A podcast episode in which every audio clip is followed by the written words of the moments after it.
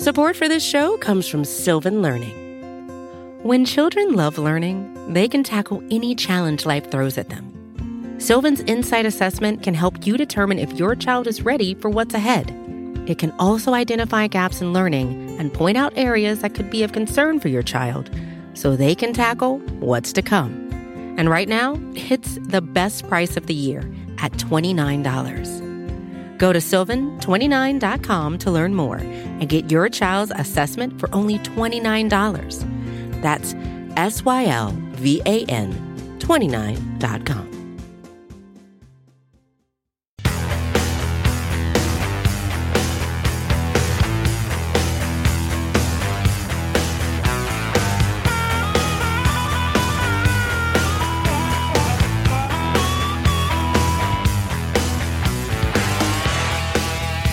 Welcome to Bears Over Beers. I'm Jeff Burkus, writer for Hoodie City Gridiron, and I'm joined, as always, by E J Snyder. E J, welcome back to Bears Over Beers.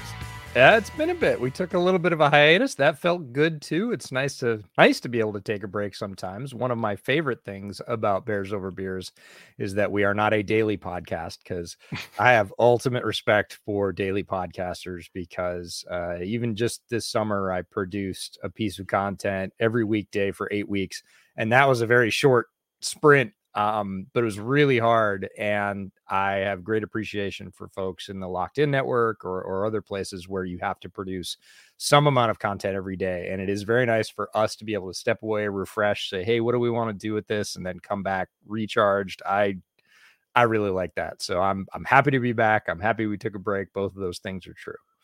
Yeah, it was kind of like summer vacation, right? From, from school, like, hey, what'd you do with your summer break?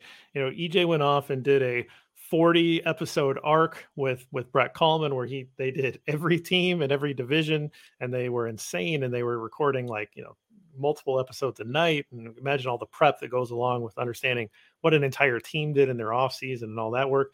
I did the Hopium Den, which was not every night, and it was a ten episode arc, and it was looking at the fan base, where the fan base is at, trying to get uh, a perspective from some of the, the fans that sort of pop up in the in the Twitterverse and other places, interesting, unique voices that you may not have heard before on a podcast, and figuring out, you know, where is this fan base? Are they hopeful? You know, do they believe in this new regime? And, and overwhelmingly, yes. And then, uh, you know, there was a question about Arlington Heights and the new stadium. Overwhelmingly, people were supportive of it. My mom, not so supportive of it. That was maybe the the one or two people that didn't like. My mom was leading that charge, did not like the idea of a new stadium. But, you know, what are you going to do? Can't please everybody. No. Nope. Right? So uh, that was a fun project. Enjoyed doing that. But now we're back into the season. We're back into doing what we really enjoy doing best, which is having a beer and talking about the Chicago Bears. And so we will start there with the beer. What is your first beer of the new season? Uh, it's a little bit of new and a little bit of old, which I, I, I felt that was appropriate. So, um, went out to dinner last night and went to a place called Elliott Bay Brewing, which is, uh, right up in Burien, just south of SeaTac Airport, for those of you that have flown into the Northwest. And they not only brew their own beer, they serve it on tap there, but they also can it and sell it. And, uh, I had this earlier, I had this beer from them earlier this summer, and I asked if they had it on tap, and they said, no, we actually ran out, and we're going to try and brew a little bit more, but it's really more of a summer beer. And I saw that they had one six pack left in the cooler. So I snagged it, and this is their Baja lager.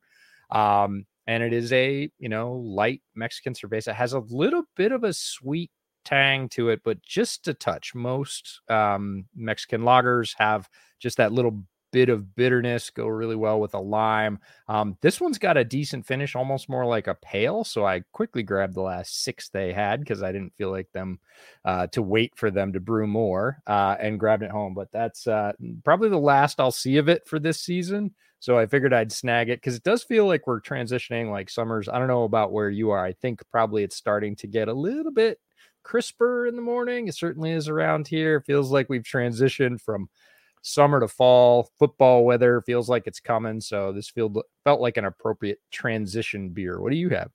Well, I believe they call it false fall here in the Midwest, because we did have a few days where it felt crisp in the morning and it felt really nice. I love the fall just from a weather standpoint as much as I love football. Um, it, it's back to being hot. Like we're we're gonna we're gonna be upper eighties, lower nineties uh, here for the next foreseeable future. So, yeah. uh, what are you gonna do? We'll get back into real fall soon enough. But it, you know, the preview is nice. I'm bringing on something called Scorched Almond Porter. Okay. And what Scorched Almond Porter is is a beer from our mutual friend, uh, Fitzy. Oh, nice! Sent us a care package, and I have been holding on to this so that I can.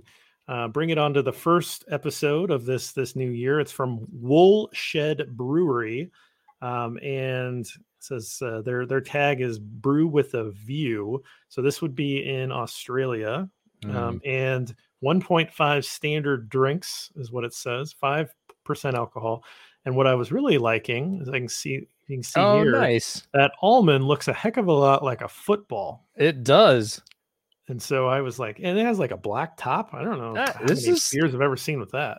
This is great. Now, Fitzy, shout out to Fitzy. Andrew Fitzpatrick goes by Fitzy, uh, is a supporter and has been for a long time of both Bears Over Beers and the Bootleg Football Podcast, but currently lives uh, in New York City, but is from Australia, was born and raised in Australia. So when he goes home, he gets care packages and he sends us really cool stuff. Um, as a matter of fact, I've, I'll be right back. I'm going like three feet this way. Yeah, I, I actually got a jacket, and because it was cool the other day, Fitzy had sent me a jacket, and I put it on because it fits, and not a lot of things fits. I can I'll, it fit right now. I can get into that at some other point. So I wore that out. First time wearing it. Yeah, I got a compliment. Someone said, someone said that jacket is dope, and I was like, oh man, this jacket might be too cool for me.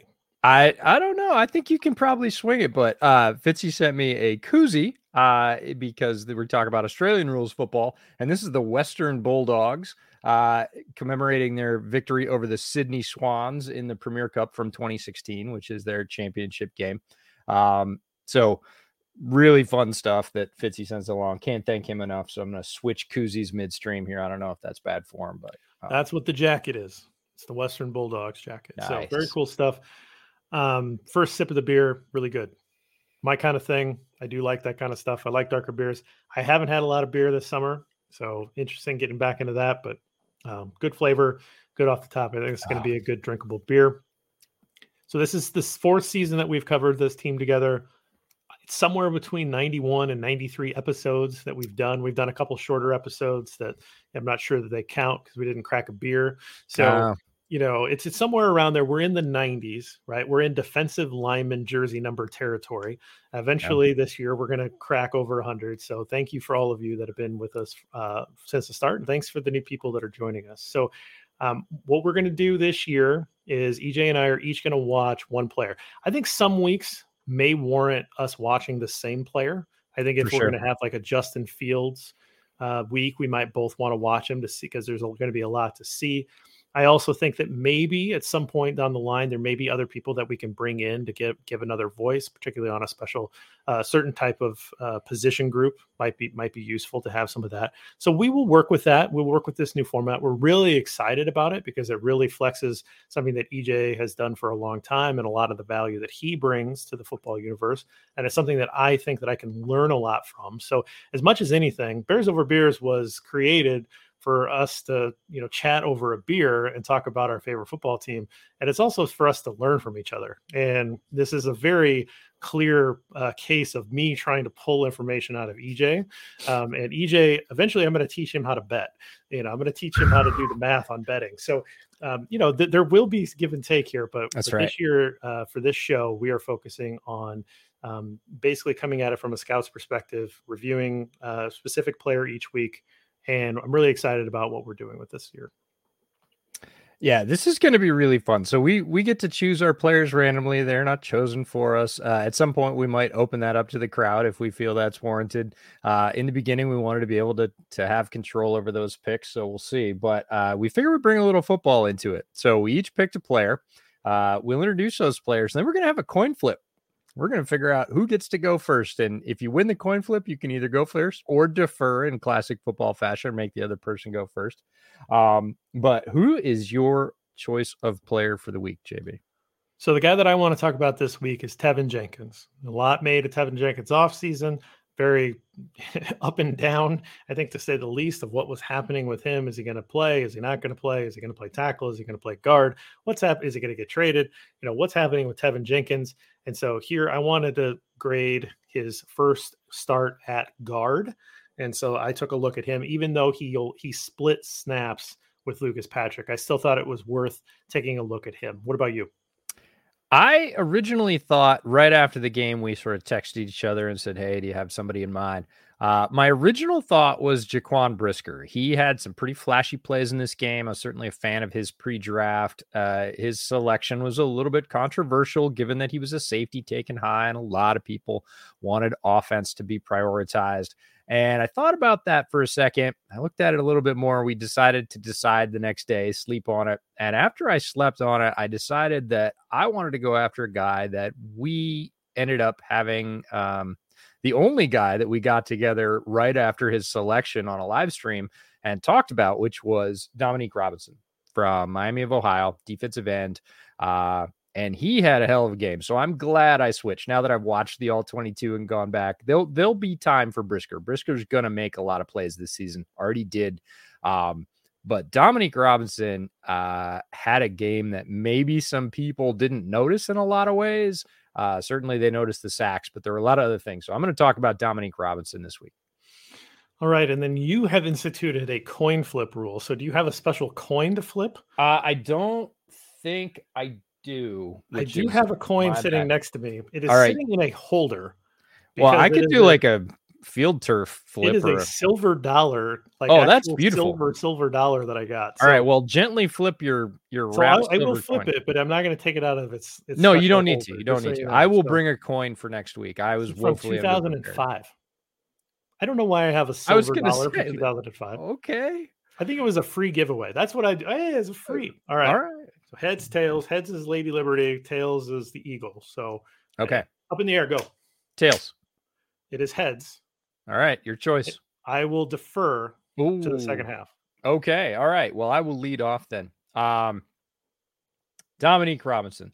Uh, so we'll start with some really basic breakdown. So he was drafted in the fifth round. Keep that in mind. That's that's really late for an edge rusher. Um, you know, you might say, well, he's not an edge. He's a defensive end. Depends on the scheme. He is a guy that's going to get after the passer from the outside. Different schemes that can be called edge, outside linebacker, defensive end. It it really depends. In Eberflus's scheme, it would be defensive end or strong side backer, but they don't rotate him down. So we're just calling him edge for now. He's a pass rusher. He was one hundred seventy-fourth overall. So just a about halfway, a little after through the draft in terms of overall number of choices. Uh, his relative athletic score, you'll hear us talk about that. Um, it's a combination of uh, both physical measurement and athletic testing, explosion speed, things like that, put together by our buddy Kent Lee Platte, who has been on the program before, goes by Math Bomb on Twitter. Uh, R A S for Dominique Robinson, nine point three nine out of ten. Incredibly athletic. And if you're going to bet on athletes, edge is a very good place to do it. There are very few successful edge players who are not great athletes. Not a problem for Dominique Robinson. Uh, he is six foot four, two hundred fifty-three pounds. He has thirty-three inch arms. Big advantage when going up against those long-limbed offensive linemen, trying to get past them. Uh, and the explosion measurement I wanted to talk about is he has a forty-one inch vertical jump. Again, two hundred fifty-three pounds, can jump straight up in the air, forty-one inches. A lot of power in those legs, a lot of pop. And you saw that on tape. Now, sometimes te- testing does not translate to tape. You saw a lot of that explosion out of his legs and tape. So we'll come back to that. I want to talk about his production. Now, people might say, oh, we're not stat scouting here. We're not, but we're going to talk about what it added up to. Uh, and then we'll break down how he got there. So his production versus the 49ers in week one, seven tackles, eleven pass rushes. Out of that, he got two pressures, one point five sacks. Could have had two. We'll talk about that on the second one and how sacks are credited. A tackle for loss and three hustle stops. Now, hustle stops are new this year. So the definition of hustle stops, this is an N F L next gen stat, are defined as Tackles resulting in a successful defensive play where the player covers twenty plus yards of in-play distance from snap to tackle. So this is one where somebody's having to cook all the way across the field and make the tackle on the other sideline, or they started off in a pass rush and there was a completion to a tight end in the middle of the field. They turned around and ran ten, fifteen yards downfield and made the tackle. So he had three hustle stops that led all defenders for week one, all defenders, not all rookie defenders. Um, That's a lot of running, and he is a guy that runs. He runs to the ball, which makes him a perfect fit for Eberflus's system. Um, but he got all this production as a second stringer. He is not the starting player in the rotation in his position. He is the second. He comes in behind Al-Quadin Muhammad. Uh, so he didn't even start and was getting second-team reps, basically, had a very light number of rushes compared to the starters, Robert Quinn. Um, and he still came up with all that production. That's incredibly efficient for the number he snaps in, the number of plays and impact plays he made, really, really high. So it's a tremendous debut for the rookie. Uh, this comes into even clearer focus as we get into tape. But before I, let's see, a couple other things. He was the highest graded P F F rookie pass rusher. That's Pro Football Focus. For those of you not familiar, uh, his P F F grade was seventy-seven point four. The second was another heralded pass rusher in this draft, George Karlaftis, the rookie for Kansas City, who came in uh, about five points behind him. And then it was about a twenty point drop to the next rookie. So he was, he was an incredibly well-graded rookie. Um, And you have to consider the competition. Competition is really big. Sometimes you're going against a backup. Sometimes you're going against another rookie. Um, he was doing neither. He was going against Trent Williams and Mike McGlinchey, who are the tackles for the San Francisco forty-niners. Trent Williams was probably the best player in the N F L last year. Not the best lineman. He was probably the best player in the N F L. He was completely dominant on a week-to-week basis. Um, didn't get a lot of credit for it because he's an offensive lineman, but he had a really, really good season last year. He is an incredibly good football player, definitely going to be considered for the Hall of Fame. This is not a slouch at tackle. This is the exact opposite. And Mike McGlinchey is no slouch. He is a very solid N F L tackle. He is not on the level of Trent Williams, but he is not somebody that you're going to get a lot over on typically. He is very proficient at his job and has been for many years. So this is not a place where you can, oh, the guy on the right's really good, so I'll go to the left, and that guy's a pushover. Both of these tackles are very good. In Williams' case, he's excellent. So the fact that a rookie in his first N F L game had this kind of production against that kind of competition matters. Um, yeah, I think what I, jumped out to me, and you know, Lester and I talked about this on uh, Barron Balance on Monday, was just how much of an impact he was able to make with the limited snaps. And and I think that just at first blush, when I thought, oh, he probably got like half the snaps, it's probably an even rotation. No, not even close to that. And, and so no. he he was in the minority there, but he was the defensive end that was popping off. You know, let's see if he can replicate that. But it was a very impressive debut for this young man. And one of the things, and, and I want you to get into this, but one of the things that Lester and I saw at camp and then in the preseason was that he had such impressive get off and such impressive speed around the edge, but we didn't see the counter move until Sunday. We yeah. saw a counter move Sunday, and we were really excited that we saw it. It was a beautiful move that we think he learned from Robert Quinn. And so I, I know you'll get into it, but yep. um, it was one of those things where you've seen growth in this young man in just the amount of time that he has been with the Bears, with training camp, and this is only week one. So this it's very exciting to see this growth to where he is today. Yeah, he, again, I think people watching the tape definitely, hey, that guy got a sack, he's a rookie, cool. Like that's, again, the way most fans watch football. That's probably what they came away with from Dominique Robinson's performance. If they are really interested in the draft, or they're Miami of Ohio alums or something, and they were really focusing on him when he was on the field, which it was hard to do. It was a rainy game, and with rotations, camera wasn't great. There was water on the lens a bunch. It was difficult to see sometimes when he was in. And it's first game of the season. You're not used to all the numbers. A lot of numbers have changed. A lot of new faces on the team. Um, it can be hard to track one player. It's much easier to go back in A twenty-two or all twenty-two tape and, and focus in. The full amount of impact he had was not felt by the average viewer. So um, it's it is impressive to see the growth. He does have physical measurables, but you want to see those translated. And again, you saw some of them in camp, but we saw more of them.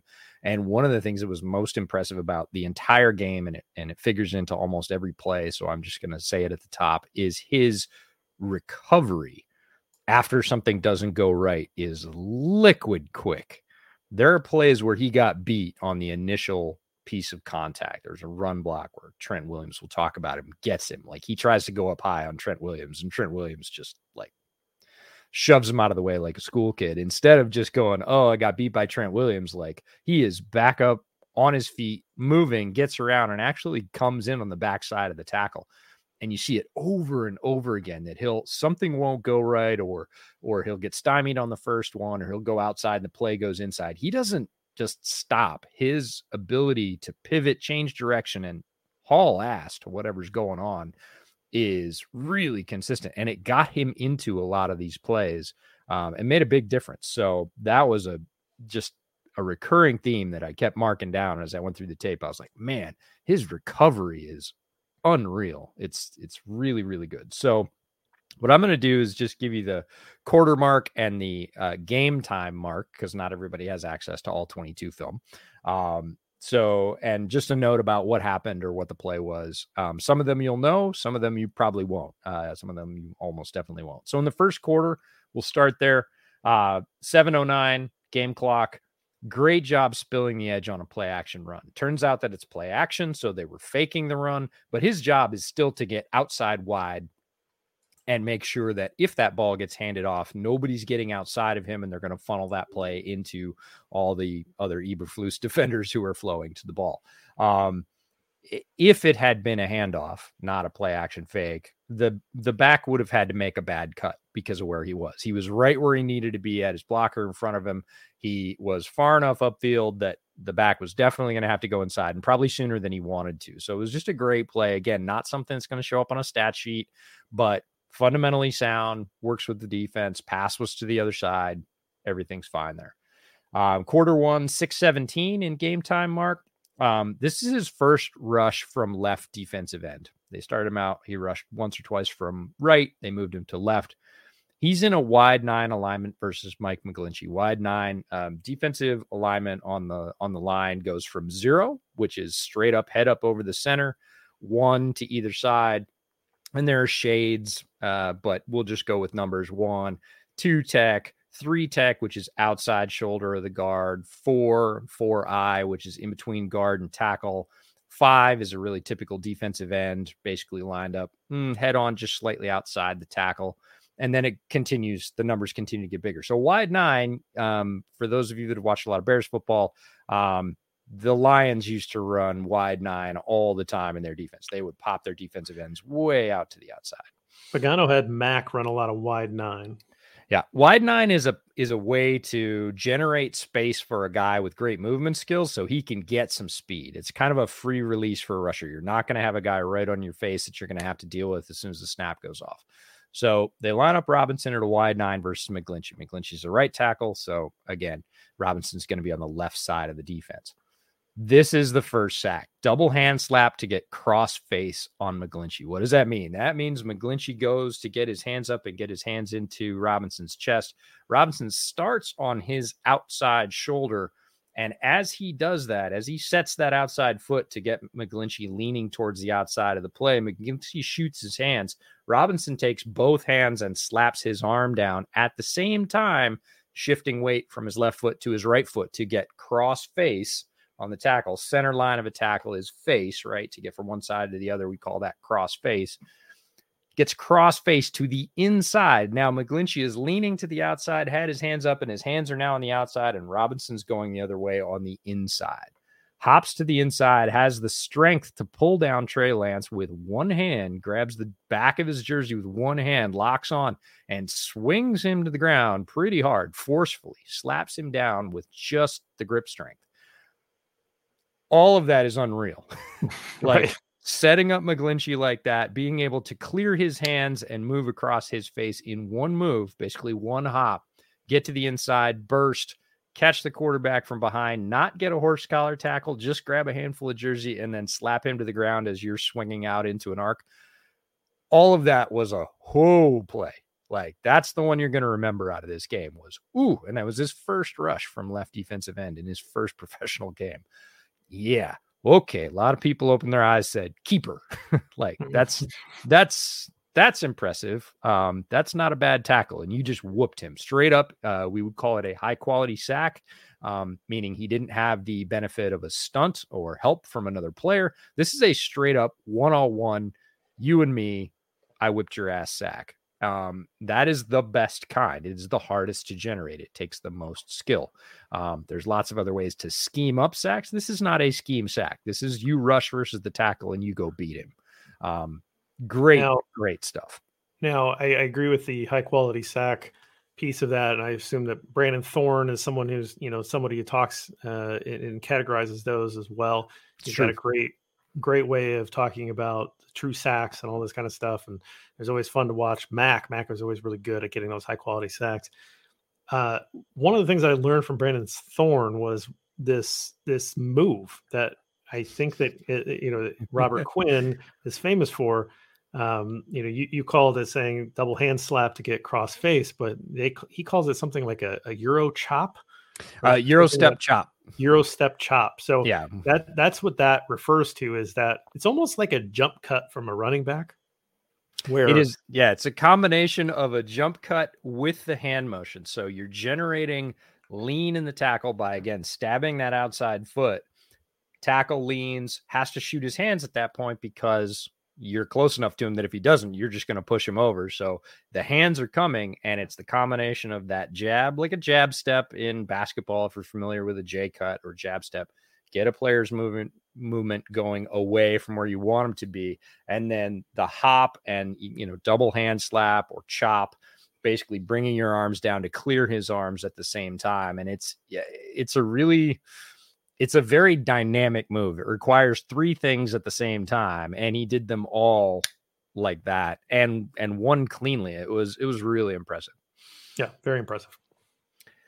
Uh, second quarter, seven twenty-one a game time, just really good hustle to a reverse after rushing. Then he gets back downfield to tackle Lance from behind. So he starts on a pass rush. Trey Lance steps up, actually takes off on a quarterback run. Dominique reverses field, chases him down, and gets in on the tackle. This is one of those hustle stops where he ends up covering a lot of ground because he started not the wrong way. He started the way he was supposed to go on the play. Play goes the other way. He turns around a lot of defensive ends, defensive tackles. Once that quarterback clears the line of scrimmage, if the guy's as fast as Trey Lance, there's they're going to shuffle towards the play, but they're not going to hustle towards the play. They're going to conserve some energy. Robinson, full sprint, ends up being part of that tackle down the field. Um, third quarter, thirteen oh five, so right after halftime. Massive hustle from the backside. This one gets all the way across the field, twenty-plus yards for the tackles. He starts at the right defensive end position. He rushes, goes wide. The play goes away from him to the right side of the offense, the left side of the defense. He loops, keeps his pursuit angle tight, ends up all the way across the field, about ten yards down the field, makes the tackle. You know, coming from the opposite side as a defensive end, chasing down quote unquote skill position players, rare. Like, that's rare speed, rare athleticism, rare hustle. Um, definitely a notable play in terms of, you know, how did the play work out for the Bears? And this is the sort of difference of separating process from results. Right. The results were, it was like a seven or eight yard gain for San Francisco. So you might look at it as a Bears fan and say, oh, we didn't stop them. If you're looking at process, holy cow, the guy that made the tackle was the right defensive end on the left hash way over there. So a little bit of a difference there. Uh, one of his rare negative plays in the third quarter, eleven oh three a game time. And this isn't a big deal. This is a little thing, but uh, it could be a big deal later. So uh, this is one where two plays string together and two players are getting to know each other on the field and getting to know strengths and weaknesses. Great blocking tight end Tyler Kroft, uh, who had a tremendous block in the first quarter to spring the big run up the middle. Um, that was all him. If he hadn't been there, Trevis Gipson would have destroyed that play. Um, so the play before, Robinson gets the best of Kroft. He ducks down a little bit, gets up under his pads, pushes him out of the way, and uses that great recovery to sort of go and be in on the play. Next play, he lines up against Croft again. He ducks his head. Croft saw it the play before and basically just takes the back of his shoulder pads and kind of roughs him to the outside. Um, something the rookie will do. This is like being a pitcher, right? You can't can't use the same pitch twice, at least not twice in a row in the same location. And he basically, he looked a little tired. He looked like he was just kind of putting his head down and pushing. And as soon as Croft saw his head dip, he basically out-leveraged him. It wasn't bad. He didn't end up on his face, but it's one of those things that he wouldn't have been effective on that play, even if the play had been to his side, because his head was facing the turf and his basically his hands were above his shoulders. So one of those little things, one of those little games where, okay, you got me last time, do it again. Nope, you're a rookie. I'm going to get you this time. Uh, third quarter, nine twenty-seven of game time. He's slow off the ball. Uh, and this is the second sack or the second half sack, sack one point five, if you want to call it that. Off the ball, he was slow. Conditions were starting to get sloppy, but the huge monsoon hadn't started yet. Um, they were sloppy throughout the game, but they were starting to get pretty waterlogged. He almost looks like he slow plays it. He sort of stands up off the snap, doesn't get a lot of drive, doesn't sort of immediately engage the tackle, but he does set Williams up deep. Once he starts making momentum, he is going towards Trent Williams' outside shoulder. Williams Come, he comes across Williams' face. He doesn't use the same move, and he does get grabbed. Now, Williams gets his hands out, gets his hands on him, and slows him down. Typically, at that point, the play would be over. Uh, but Robinson doesn't quit, which is really important. And coverage does its job. Robinson's first contact with Trey Lance, this is the sack that he shares with Roquan. First contact is from Robinson, and it's at four point three seconds into the play. That's pretty long. If you're timing a play, most of your options should have worked out. So Robinson doesn't quit. He keeps at it. And Williams gives up on this play. And I never thought I would say this. Trent Williams gives up on this play. They are near the goal line. They are well in the red zone. They might even be in the short red zone right here. They're right somewhere around the ten yard line, looking to score on the Bears.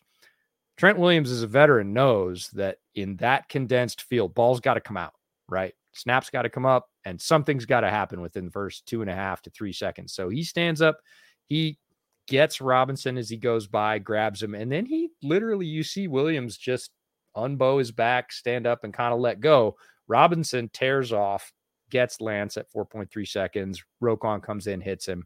That's the one point five. That's the sack there. So kind of a good combination of good play from Robinson. He did what he was supposed to, and Williams let him have one, really. Um, if he'd stayed on him with that grip, he wouldn't have gotten anywhere near Lance, but he was like, look, we're four seconds into this thing. We're at the seven yard line.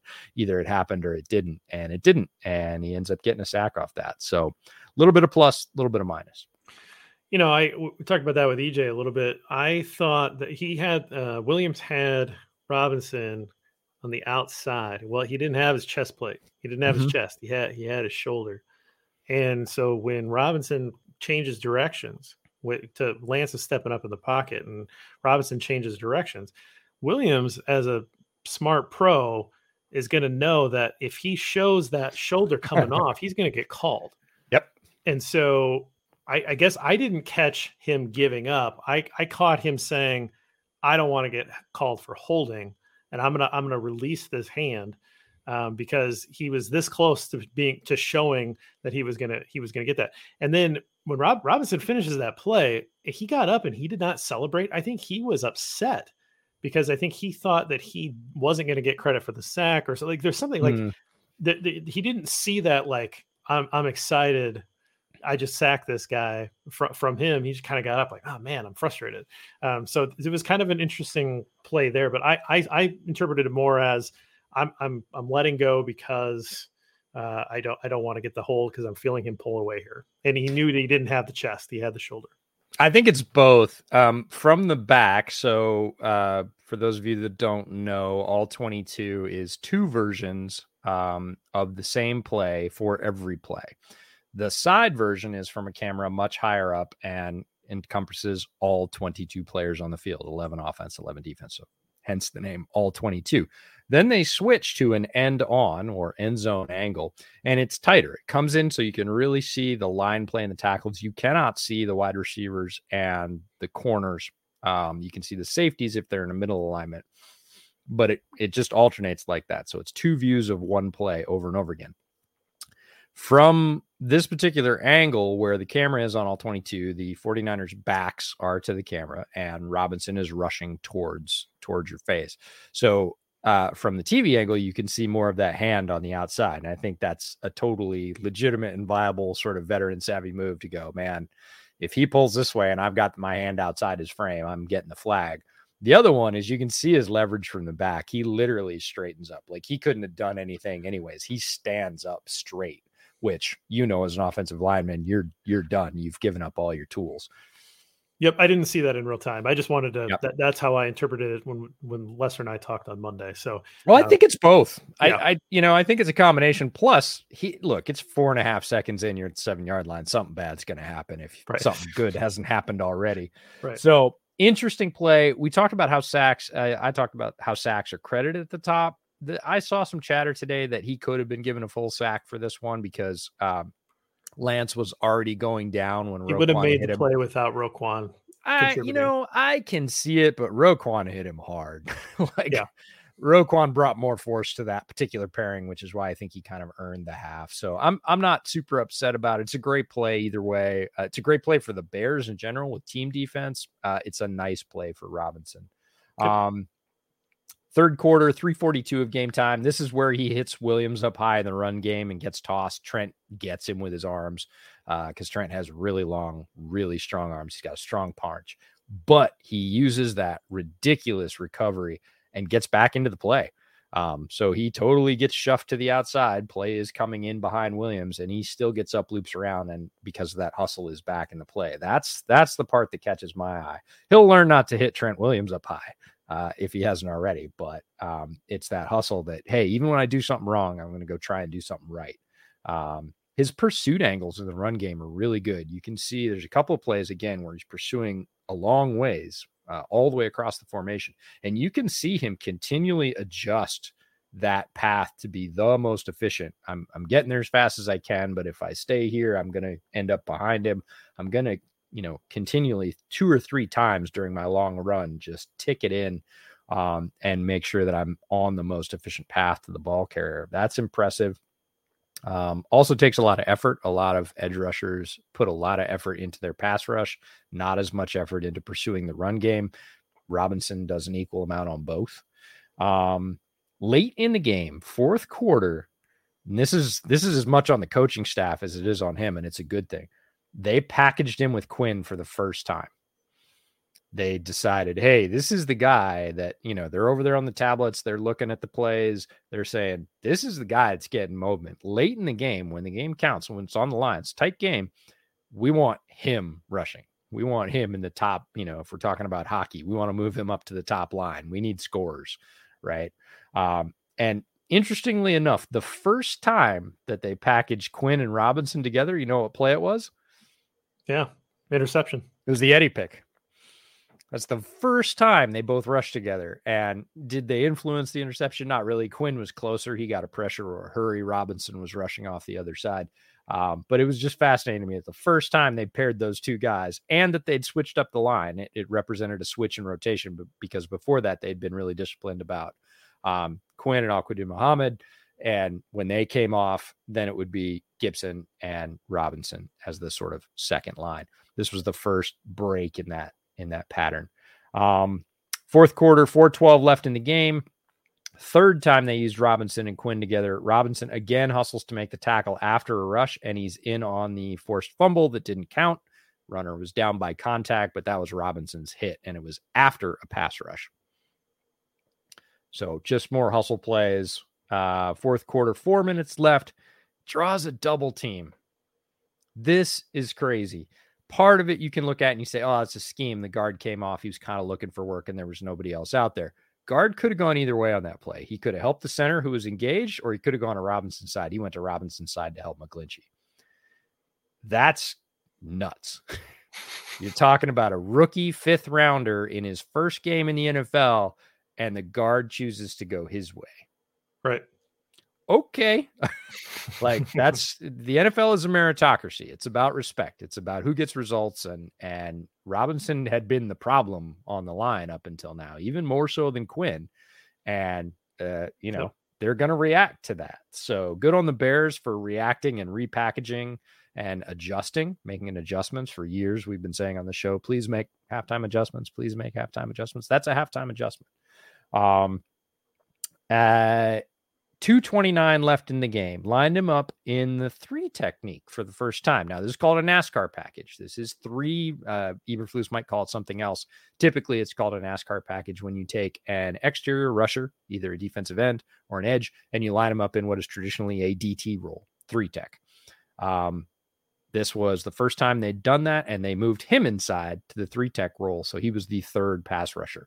Um, uh, Moore hustled down the line, stops Lance for a really short gain. I thought it was, I thought it was no gain. Turns out it was like a half yard. So he doesn't get, because if you get a quarterback running for no gain, it's a sack.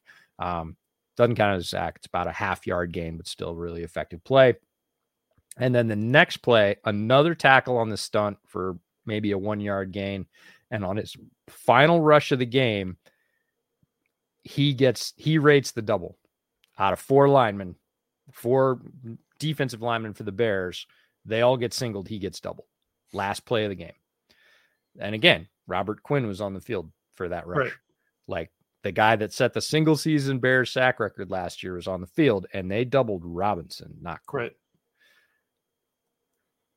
Whew, I need a cigarette. That was a hell of a game. Um, from a rookie, a fifth rounder. When we talked about why he was available in the fifth round, it was a very deep draft. There were more players in this draft than right. in, in a very long time. You don't typically get guys with his athleticism, but right after he got drafted, we got on, we did the quick pod about it. And I said, man, I'm really excited. This is a guy that you typically wouldn't get in the fifth round. He'd be like a third round choice in any other draft. Bears just got lucky here and they were smart enough to pull the trigger. Oh boy, do they look smart right now, because that's a very good offensive line. I know it was sloppy. It wasn't super monsoony until like the very end of the fourth quarter. Both teams were playing in the elements. I think more has been made of the rain than maybe should be. He still had all that production in less than half the snaps. So somebody asked me earlier if I had the number of snaps. I didn't get the snap count. I need to get with Lester and figure out where he gets his snap counts, because he's always really good about that. Um, I don't have them. I'll have them next week when we do our breakdowns, but this is a ridiculous debut from, from Dominique Robinson. Your questions about, um, you know, is he going to be a building block? If he keeps playing like this, absolutely. He's going to, he's already passed Trevis Gipson, um, who had a pretty average game, who we were really excited about last year in this sort of developing pass rusher role. Um, I've got twenty-eight snaps for him. Um, okay. for, on what I saw. Cool. But I will say that I used that for Teven Jenkins, and I had a different snap count by the time I ended. Now, I may be wrong. That's okay. That's a but, good but yeah, rough so estimate. It's about that. It's going to yeah. be twenty-eight, give or take. And I just wanted to give this sort of impact overall to the outcome of this game. We'll talk about whether or not he's a building block as we go on. One game is is an overreaction. If he continues to play like this, he's absolutely going to be. But progression's not linear. Um Overall impact for this game, impactful. He kept Trey Lance and thereby, you know, the 49ers offense off balance all day. If he doesn't do that, it, they might not win the game. It would certainly be closer. I know it was close anyways, but he he moved the needle. He himself moved the needle in this game. And to be able to say that about a fifth round rookie is is great and ridiculous at the same time. Yeah, I have to agree with you. I think it was a really great debut performance. It's somebody that we're excited about before the draft. We're excited about right when they took him, where you and I both talked about him, uh, excited about him in camp, excited about his progression and what he's adding. Uh, you know, that the idea that, you know, we got to get rid of Robert Quinn, right? Like there's a lot of people are saying, hey, got you got to you got to trade Robert Quinn. We got to we got to get him off the team. Okay, I understand that from an analytics perspective. But here's another perspective, is that Robert Quinn is a savvy pro, and he's now the teammate of a guy like Dominique Robinson. And he says, hey, Rook, what do you think about this move? You think you can pull off the, the Euro step cross chop? Yeah. And all of a sudden he's got a new tool in his tool bag, because I got to tell you, if Dominique Robinson only rushes off the edge, he's not Von Miller. Like, I mean, he's very good off the edge, but he's not bendy around the edge and going to be this one of one uh, bendy pass rusher like Von Miller, right? He needs other tools. And so Robert Quinn teaching him that and, and mentoring these young players, that's worth something. There are guys like that that are on this team that are good professional football players that are teaching some of these young guys. You know, Riley Reef, maybe he doesn't play a lot, but he is going to be a good presence for those offensive linemen down the line because he's a good pro and he's proven it year in, year out. So, you know, it, so I, I get a little, you know, worked up about the idea, like, you got to just get, you know, you got to maximize value and you got to get rid of this. You're, you're kind of ignoring the value of the actual human element and the actual what happens in a locker room, what happens on the practice field for some of these young guys. You want these young guys to develop, you need people there that are going to help them do that. And I think we've seen proof positive in the first game what that looks like.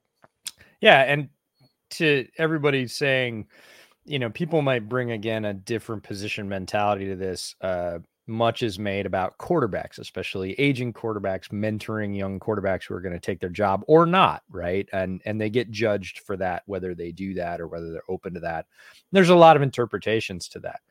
If you're going to flip that and look at a guy like Robert Quinn, it's to his benefit for Robinson to be as effective as possible, right? Because if Robinson is giving people fits and starts drawing double teams, those are double teams that Quinn is not going to see. Quinn is going to get more one-on-one matchups, and at his age, he would love that, right? So the better he can make Robinson, the faster, the more it benefits him, right? Because mm-hmm. if he can get that guy to be a, a tension magnet for protection and take the chips and all those extra hits that he doesn't want, and it gives him more one-on-one rushes, that's better for Robert Quinn. So it's in, in his best interest to help the rook develop as quickly as possible and be a real threat. Yeah. You think Khalil Mack's upset that Joey Bosa's on the other side of him in L A? Like he didn't, he didn't that. look upset on Sunday. I mean, he looked upset, but not at Bosa. He sucks. He, he looked upset, but mostly with the offensive tackles that he was literally using as bowling pins. All right, awesome review. We're going to take a quick break. On the other side of the break, we're going to talk about Teven Jenkins for much shorter because I'm not equipped to give that level of detail, but we will talk about Teven on the other side of this. Support for this show comes from Sylvan Learning. As a parent, you want your child to have every opportunity, but giving them the tools they need to tackle every challenge, that takes a team. Now more than ever, educational support tailored exactly to what your child needs can make all the difference. That's why parents have trusted Sylvan Learning for forty-five years as the ultimate teammate in their child's educational journey, instilling in them a love for learning and a passion for reaching the next level. And Sylvan's Insight Assessment can identify gaps in learning and areas that could be of concern for your child. It's a three sixty degree view into your child's learning that you can't find anywhere else and helps ensure that your child didn't miss something in school that might put them at a disadvantage in the future. And right now, it's the best price of the year at twenty-nine dollars. Go to sylvan twenty-nine dot com to learn more and get your child's assessment for only twenty-nine dollars. That's S Y L V A N twenty-nine dot com.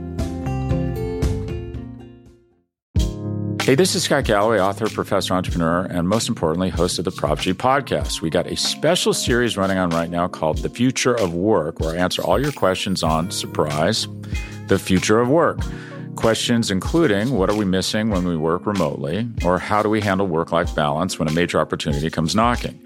From the provocative to the technical, we're offering insights you won't want to miss. So tune in to The Future of Work, a Prop G Pod special sponsored by Canva. You can find it on the Prop G Pod wherever you get your podcasts.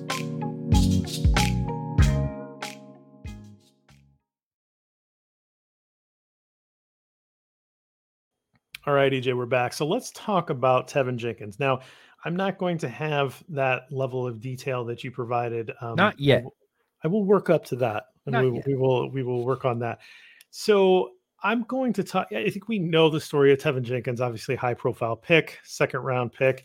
You talk about the R A S uh, information from uh, Kent Lee Platte, who, you know, I, I I've met at the Senior Bowl. You've met, um, great guy. Uh, really like supporting his work.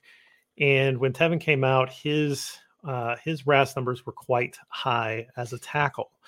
Uh, the, everybody was sharing those around, nine point seven four as a tackle. So one of the most athletic tackles to come out in quite a while.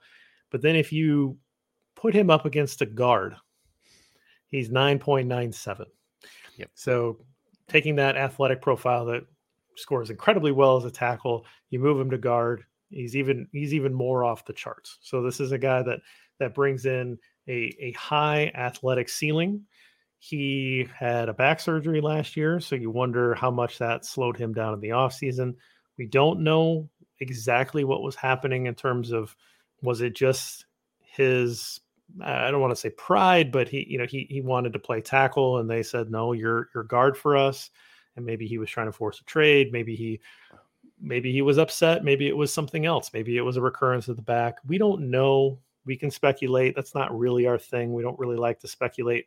We just know that he wasn't really on the practice field. He was in the meetings. He was attentive, but he he was uh, not participating fully in training camp until late. But he has ramped up. He's been in the starting lineup since he sort of committed to playing the guard position, and this was his first start. Now, it was a split start because they wanted to get Lucas Patrick on the field. Lucas Patrick broke his thumb or had a, had a thumb issue with some thumb surgery. He can't snap. But the future of this line for twenty twenty-two is to have Lucas Patrick be the center, Mustipher is the top interior backup, or at least the top center backup, and then Teven Jenkins plays right guard. So they did something very unique. I mean, a lot of I don't know a lot of examples of a team platooning their guard. I mean, that's very high school, right? Like, I mean, I, I don't really have a good professional yeah. analog here where you, you're like, oh, yeah, you know, this guy plays two possessions. And then we get the other guy that comes in and plays two possessions. And, you know, it, I didn't see any sort of giveaways or anything like that. Like, oh, well, we got Teven in, so we can run these plays now. Uh, oh, we've got Patrick in. We're going to – it wasn't like that. They were just running the offense. Um, but I do think it was good overall to, to get Patrick into game shape um, and a little bit to maybe – Uh, help bring Teven along in his first start and not let him string together some bad plays. So um, I will go through what I saw, and and uh, you stop me where you want, and uh, we'll we'll kind of we'll kind of talk about Teven. So um, and I'll give my grade at the end. So what I did was I, I did what I think Lester would do for grades. So I went through and I I marked every single play yep. that I saw him, and I graded I graded them. Now some now somebody might go through and they might grade it a different way. With a, with a different standard. I did plus minus, and then I actually did mark splash plays because I think that if you make an above and beyond play, I want to mark it down. Lester doesn't really care about style points. Totally understand that. Um, but I did mark those down, and we'll talk about those. Um, and I gave him bonus points at the end on my grade because, you know, as a former offensive lineman, I would certainly want a little call out for a splash play. So um, I thought he struggled early. Um, I, I'll get into my grade later, but the majority of his negative plays came within the first two possessions. Um, I uh, I noticed a lot of his negative reps came in the run game. Um, his his pass game was a little stronger, but I think in the run game he he struggled a little bit more, and that was that was interesting to me. Um, but I also saw that in the preseason where I didn't think that he was latching on as a run defender quite yet. Um, he he didn't have his hands and feet moving together. Uh, and so that's something that I want to, I want to keep, keep an eye on. Um, he does seem like he's a little grabby, particularly grabbing on the outside, which I think is going to lead to some holding calls um, as, as unless he cleans that up, you know, as a, as a offensive lineman, particularly as a guard, uh, if a defender gives you his chest plate, you take it. And I don't care how much you're holding his chest plate. They're never going to call it because you're inside the numbers. Um, and unless this guy's twisting away and you've refused to let go and you literally yank his jersey off of his uh, off of his chest plate, they're never going to call a hold on you. Um, I don't think he's figured that out yet. I think he thinks that everything is fair game and he's going to grab shoulders. He's going to grab whatever he can. Um, and so he's, he's a little grabby, a little handsy. right? Um, and so that that's something that we're going to need to watch. Um, I think that if he had more plays where he was the the blocker at the point of attack, we would have seen a penalty called, because there he was close a few times where um, I would have thought about throwing throwing throwing the flag. On the, in the run game, I saw a ton of double teams, and usually it was Jenkins, uh, Teven scraping to the second level. I think that double teams in general, it's a feel thing. Um, he worked with Mustipher a lot, and some of them looked pretty good. I'll highlight one of those in a little bit. Uh, some of them, they didn't stick on it long enough. That just takes time. I'm not, I don't think you freak out in week one. You're also going against some incredibly gifted defensive linemen. This is a very good defense. These are very talented defensive linemen, probably the most talented defensive line that they're going to play all year. And so you have to take that into consideration, but there are some elements there of that double team that takes time. We talked about, uh, Lester and I talked about in the offseason quite a bit, that we just want to get the five, five best on the field, five guys that can play, and then you let them gel. And the the part about the gelling is in that pass game where you're passing off, where the defensive line is trying to play games with you. And so you know that you can let that guy go because the guy next to you, you know, you feel confident is going to pick that guy up. Um, but in the running game, a lot of that comes down to double teams and knowing and by a feel when you can scrape to the second level. When Teven did scrape to the second level, he has incredible athleticism. He didn't really do a great job of getting to the second level to and actually engaging in the in the block very frequently.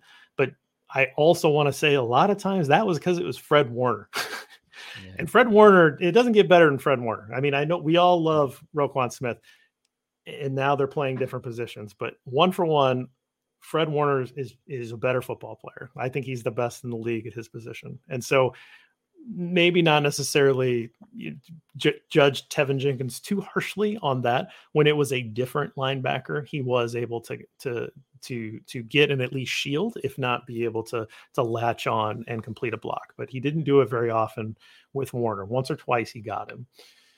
Um, in uh, in pass pro, one of the things that I noticed that he struggled against uh, Javon Kinlaw's w- a power move, and it was an interesting move to me. Kinlaw sort of engaged him in a bull rush, and then uh, basically I think he had a hold of Teven and then would would pull him and then swim over the top. So he was already a couple steps into his bull rush, and then he was yanking Teven to one side and then swim over the top. Very powerful move. I mean, that is that is all kinds of power to get in as a bull rush and then reverse direction and swim over the top. It's just a pretty impressive man move for an interior defensive lineman to, to kind of do that to a big guy like Teven Jenkins. He did that to him twice. The first time he beat him. I mean, it was clean beat and, you know, a, a negative play. Second time he did it, Teven recovered enough to to prevent him from making the play. A lot of an arm bar. And again, one of those that was like, mm, I, that ref was probably like, eh, all right. You know, like it was close. It was close. Um, and so Jenkins is going to have to, to, to understand when that happens. Uh, there was a, there was a pass rush against uh, Eric Armstead, who again, another very impressive athlete, very good defensive lineman. Um, he had a lot of reps against Armstead in this game. Actually, by the end of the game, looked like Armstead was tiring, and he did pretty well against him.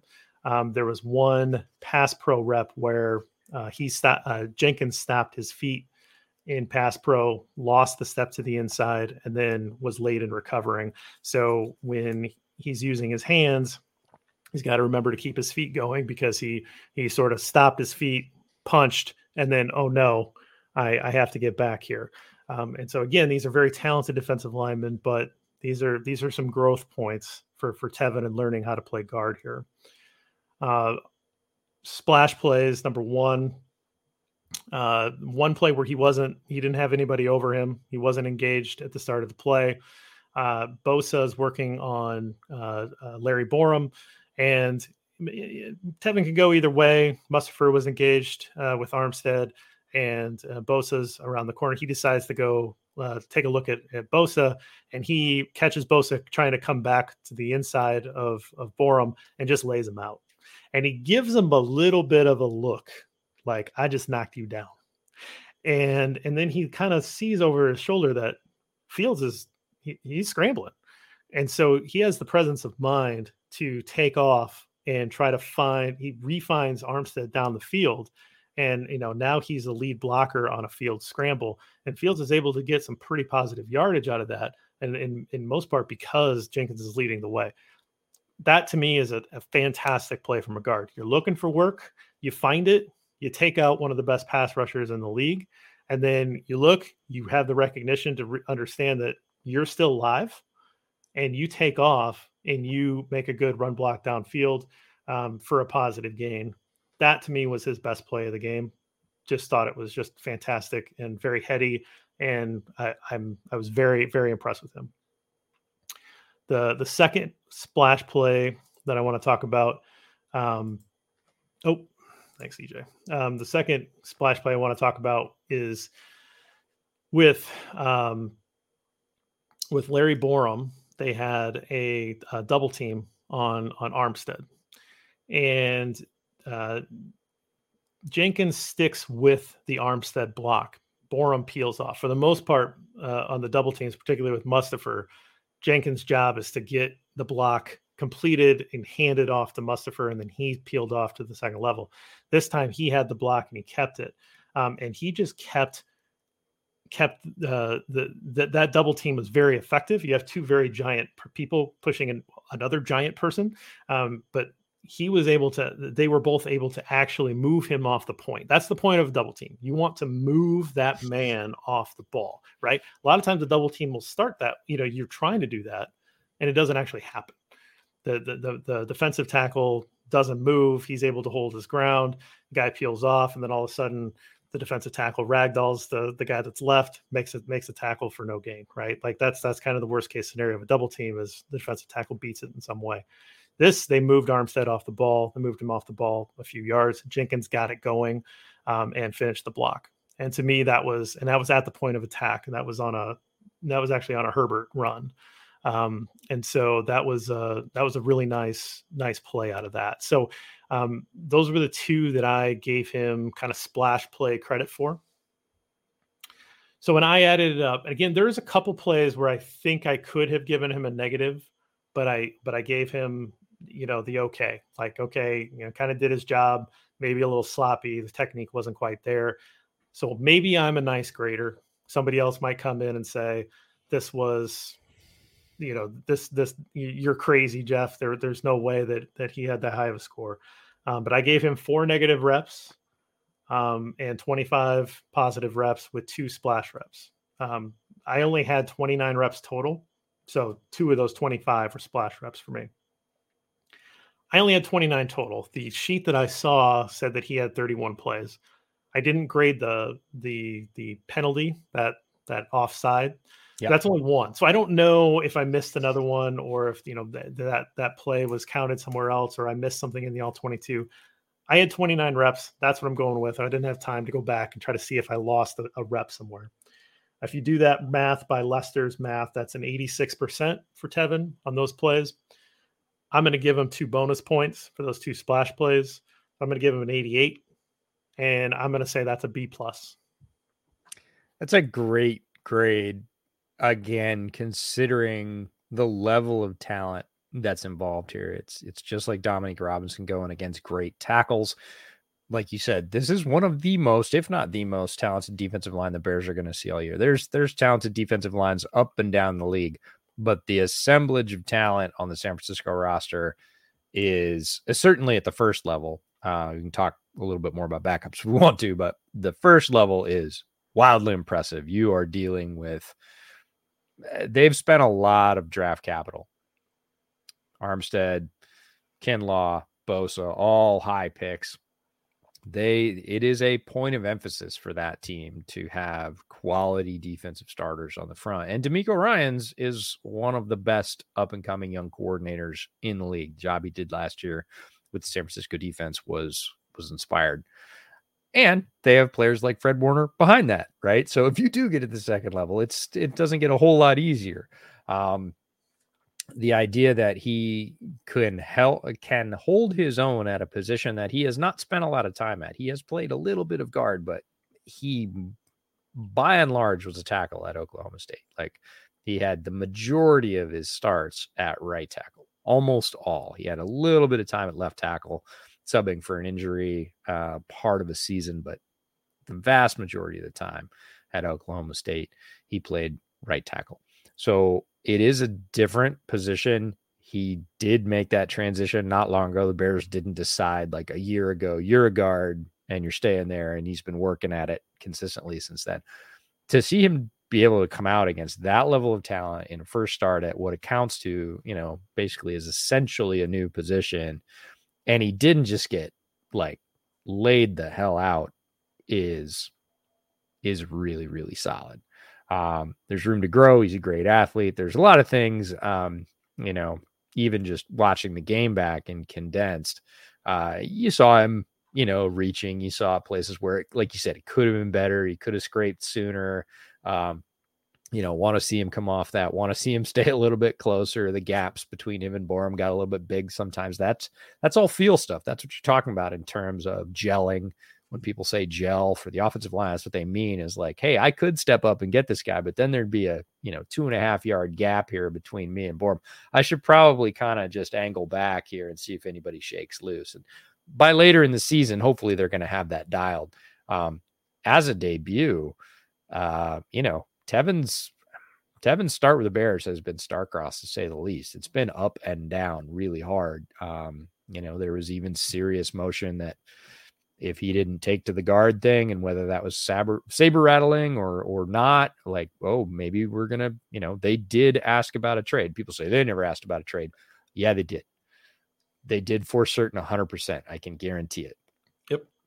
Now, whether they were serious about that or whether they were just trying to basically, I'm going to call him a rookie, even though he's a second year player, they're just trying to shake the rookie's cage a little bit and say, hey, with us, it's guard or the highway. Tackle is not happening. Like, I know you've always wanted to be a tackle, but with us, you're going to be a guard. Like, regardless of all that sort of offseason politics, he got on the field week one against a very talented defense, and he laid some guys out, and he made some mistakes, but they weren't huge, and the Bears won the game. Let's talk about the bottom line at the end. That's not bad. He easily could have been the weakest link with everything we've seen leading up to this point, and I would say that he wasn't. Yeah, I'll be curious to see what happens with a full game of reps. And, you know, I think in a way, I think that's probably helped settle him down. Like I said, the first, most of his negative plays came early, and then he did seem like he settled in. And that was the way for the entire team, offense, oh, defense. Sure. Um, and I, I, I got to give a shout out, Fitzy, you're a legend, and it plays well into your question. What do we think about adjustments? Thank you very much for the support. That's incredible. Um, yes, we too are bullish on the new coaching staff and culture. And a lot of that's because of what happened this game and what we're talking about right here, which is early on in the game. Ooh, the first quarter, both sides of the ball, not great. Like it, not great. It, it looked rough. And if it stayed that way, they'd have lost the game. And sometimes under the old regime, it did stay that way. Whatever was going on in the first or second quarter, they just sort of seemed kind of locked into it. We didn't get a lot of great adjustments. Sometimes we did, which made it even more frustrating because we're like, we know they can do it. They just don't always do it. Um, they did it in this game. A uh, bunch of folks in the chat have been referencing the adjustments they made on Bosa from the offensive line standpoint going in the second half. Um, I talked about some of the adjustments they made in the pass rush, uh, switching up the lines. Like they made adjustments throughout this game. They they certainly made adjustments. Getsy made adjustments with Justin Fields, um, which again allowed them to counterpunch, right? To rotate from that back foot, which is clearly where they spent the first quarter, to the front foot and start having a puncher's chance. And that's what they took throughout this game and ended up with the W. So yeah, very positive about the new coaching staff. Uh, I said this on a stream I was on on Saturday. Uh, for those of you that know Bearlissimo, um, he did a great charity stream on Saturday, invited me to come hang out with him for a little bit. Uh, it was amazing. But we were talking about this and what we wanted to see and and what we thought of for adjustments and all that. And, uh, you know, a lot of it was like, well, time's going to tell. When the bright lights come on, we'll see what they actually do. And if they keep this close, If they keep this particular game close into the third quarter and it's not a shootout, they could win this game, right? And I talked about the expectations from this staff being very clear. And it is very clear to all of us who are watching from the outside that they're being very clear with the players, right? And it doesn't matter what your status is or what your pedigree is or what your contract is or anything else. They're saying, if you're going to play this role, this is what we expect. And then they are sitting down and there's a lot of accountability and they're saying you did or did not do these things. And if you didn't, you know why, because we were very clear coming in that if you play this role, these are the expectations, you did or didn't meet them. And then they can talk about how to meet them if they didn't, but there's not this like, meh, you know, you're in the good graces, you're in the doghouse. It's this is the role, you did it or you didn't. Here's how to fix it. If you don't fix it, we're very clear we'll be moving on to somebody that does. And I think that kind of accountability plays with players, right? There's not favorites, there's not politicking, there's not, oh, well, we paid a lot of money or he was a high draft pick or anything else. It's this guy's supposed to fill the gap. He fills the gap, he plays.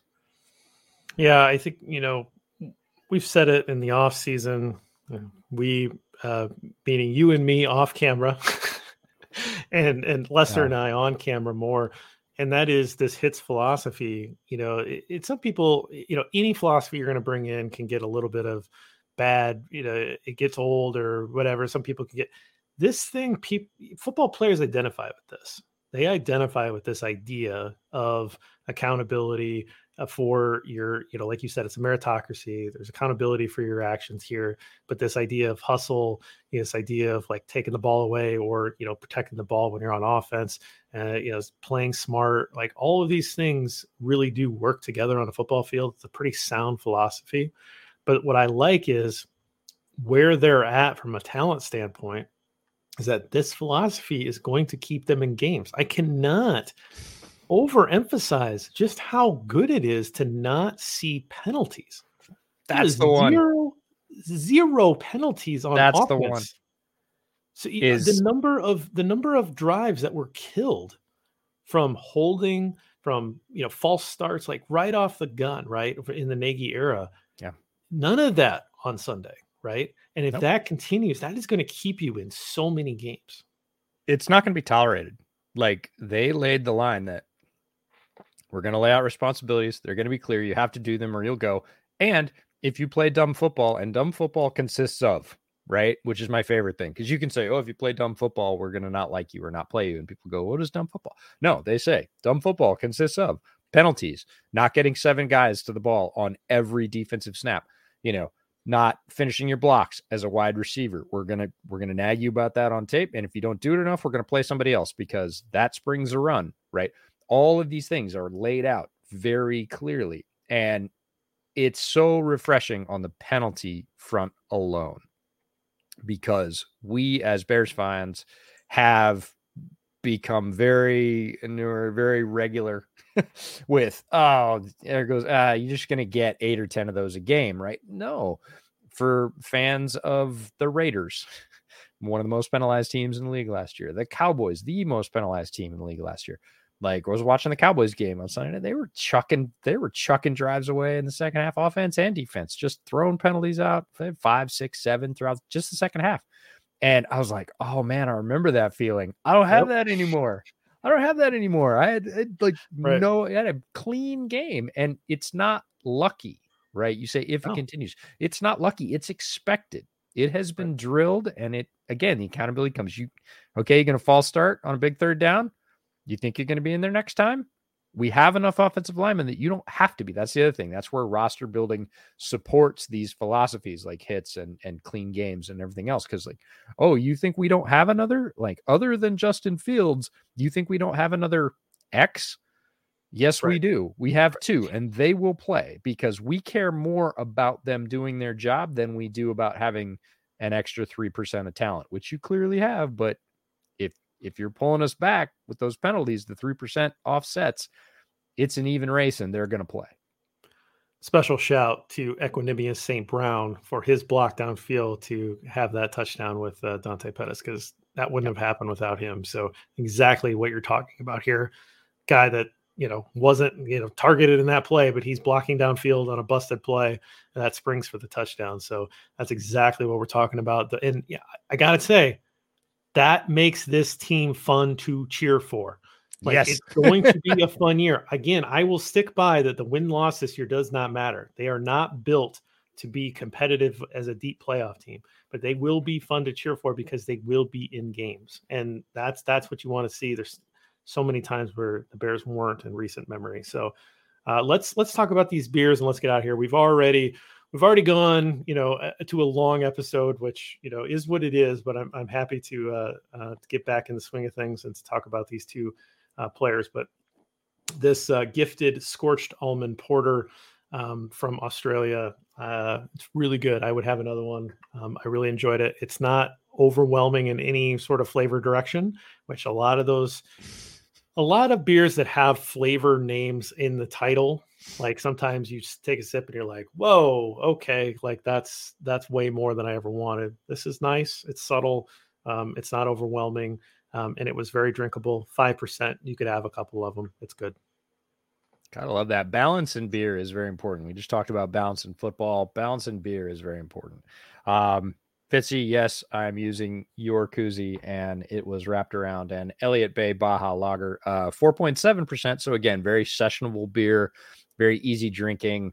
Um, nothing outstanding that's going to sort of stick up on the palate and say, watch out for this, but at the same time, very flavorful and enjoyable. Not a Not a watery beer that avoids, you know, bothering you. A flavorful beer that, again, has some balance, has some body, has flavor for being only four point seven percent, and um, very, very drinkable stuff. Is also U S D A organic. I just found the label there. Didn't know that. So bonus. Uh, bonus. Yeah, good stuff. But uh, love Elliott Bay. They're great. Their food is also wonderful. Had some um, wonton poke tacos last night, which was really kind of fun. They used oh, wonton wonton shells as a as a taco shell. I'm into that. I'm into that a lot. Oh, yeah. it was so it yeah. was so good. So uh, you, we should tell folks, you are going to come out this way. Uh, in oh, their- well, we're going to make that a surprise, but maybe maybe people forget by then. No, no surprises. No surprises. No surprises. Yes, we. So at some I, point, I you know what? It. Here's the surprise. We won't say when it is. That's right. We won't say when it is, and we won't say where we're going or what we're drinking, but we'll definitely go places and definitely drink things. Yes, we will. We will uh, um, be meeting up at some point this year. So, yes. um, well, let's get out of here. I want to let you guys know what's going on because E J and I have other projects. Uh, the cool thing is that when we started, this was our project. We have grown into many, many more projects. yeah. Oh. We're much busier than we used to be. So uh. check out the ten minute drill. It's a new show that Robert and I are doing. It's a preview show. The idea was when we previewed last year, a lot of Bears fans that care about maybe the skinny on the game, right? They want to hear more about the Bears. Uh, they want to hear what happened. They don't necessarily care about the opponent as much, but they want to know a little bit. They want to have just a little bit to kind of talk about, look for in the game. That's what we're trying to do. We're trying to preview the game in, in, in ten minutes, hence the ten minute drill. Uh, Robert's producing it. He's in front of a green screen. He's in the s- studio. It's very cool. Um, you know, I'm, I'm here, but like he projects me in. It's really fun. I think we're going to start releasing that on Friday mornings. Um, and so, so be checking that out here on the Second City Gridiron. Um, and, and we'll also release it as a podcast. And then on Sunday mornings, um, I'm finally doing this live stream that I've had this idea for, for, for quite a while, where every Sunday morning, for as long as I can remember, I have woken up and I have thought about who I'm going to start on my fantasy team. And I've always been like searching the internet for some sort of like resource. And then recently, what bets I'm going to make? What what are my final picks here for the game? Who am I going to take in Survivor, right? Is this the moment of truth? You know, when it hits eleven fifty-nine, like you got to lock everything in. And so I'm pairing up with Ross Reed, who uh, is a Chicago Bears fan, really good dude, um, knows his betting. We're going to be doing betting lines and we're going to be doing prop bets. Uh, so, so really fun there. I was a perfect six for six in week one in, in, in my bets. And I was four out of five in my prop bets. So uh, I was hot uh, week one. And then Eric Smith, who's the editor of the Q B List, we're going to talk about Survivor League. We're going to talk about daily fantasy, and we're talking about fantasy start sits. So if you have a question, if you want to talk about a trade, we will talk about your league. So come join us, put questions in the comment box. We're there for you every Sunday morning on Second City Gridiron. you have a bunch of stuff coming up with Bootleg. What's going on with you? I do, but I want to shout out both those projects because they're really cool. ten-minute drill, I think, fits a niche that doesn't get hit properly.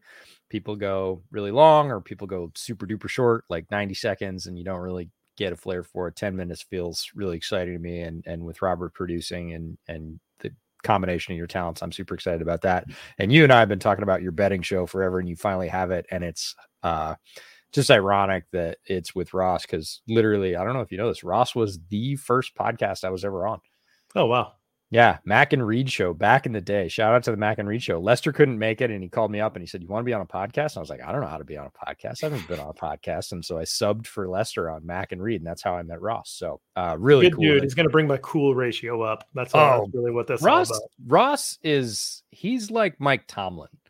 He walks yeah. in a room and everybody just goes, "Man, who the hell is that? That guy's the coolest guy in the room." Yeah, Ross Ross just exudes cool. So shout out to you guys. Those are both really cool projects. Um, the biggest one just got announced today. So about two hours before this show uh, released, the new Bootleg Football Podcast uh, for week one launched. And in that, we announced what we have been sitting on, like mother hens shepherding their eggs for a long time. We are going to have two shows a week now. The second show is a Thursday night football live stream. We'll be going live on the Bootleg Football YouTube channel thirty minutes before. Um, kind of think of it like the Manning Cast, but with Brett and I. Um, so we're going to be, we're going to be doing that. We're going to start out without guests. We might get guests later on down the road, but uh, that'll be kicking off tomorrow night, which is both scary and cool. Um, and we'll be doing that every week. So you'll get the Bootleg Football Podcast coming out on Tuesdays. Typically it came out on Wednesday this week because we had a couple logistical things. Uh, but, and then we'll be on for the Thursday night live streams as well. Um, so other than that, I am heading, uh, what's tomorrow? Tomorrow I have to pack because Friday morning early, I have to fly. Uh, I'm flying into Austin uh, Friday afternoon and meeting up with a longtime buddy of mine that I actually went to high school with. Going to a Friday Night Lights game in Austin, uh, staying in town that night. We have tickets to U T S A, Texas, at Texas the next day. Uh, and then we'll do the three-hour drive up to Dallas on Sunday morning because we are going to Cincinnati, Dallas, which we were looking oh, forward nice. to as like a really serious game, which now we don't know who's playing quarterback. And it's, you know, I'm just super excited. The Bengals are wearing those absolutely fire all black uniforms. Oh, um, the all blacks. Okay. They're super sharp. And basically we're going to do high school, college, pro in three days. So it'll be a, it'll be a great football weekend. That'd be cool. We'll follow you on Twitter, of course, which is not at the Draftsman F B. It is now. Oh, sorry. Football E J. Yeah. New, new season. Uh, I, that feels like a long time ago. And it was like, not even a week ago. It's no, it's like a week ago. Of, I know it's been that kind of week though. I mean, yeah. I, I, come on, I've been to L A and, and I know I've been to the Monday night game since then. Uh, yeah, no, needed a new Twitter handle. The Draftsman F B served me incredibly well over the last, Oh, it's, I've probably been on Twitter five or six years. Uh, been doing draft stuff for much longer than that. Um, But uh, it just feels like a, a turning point, a new chapter. So Football E J seems to sort of encompass all that. It was available. Uh, it's certainly easier to remember for folks, which is really nice. Uh, and things are going well on Twitter there. Uh, yeah, Jordan, no Quinn Ewers. Uh, he hurt his shoulder for Texas. I was really looking forward to seeing him. But yes, Bijan Robinson and a bunch of guys on U T S A because, you know, I love my U D F As. So. Awesome, guys. Well, thanks for joining us for the kickoff show here. Uh, we'll stick around for the YouTube guys for a little bit to talk Q and A, but we'll end the podcast here. Thanks, everybody. Bear down.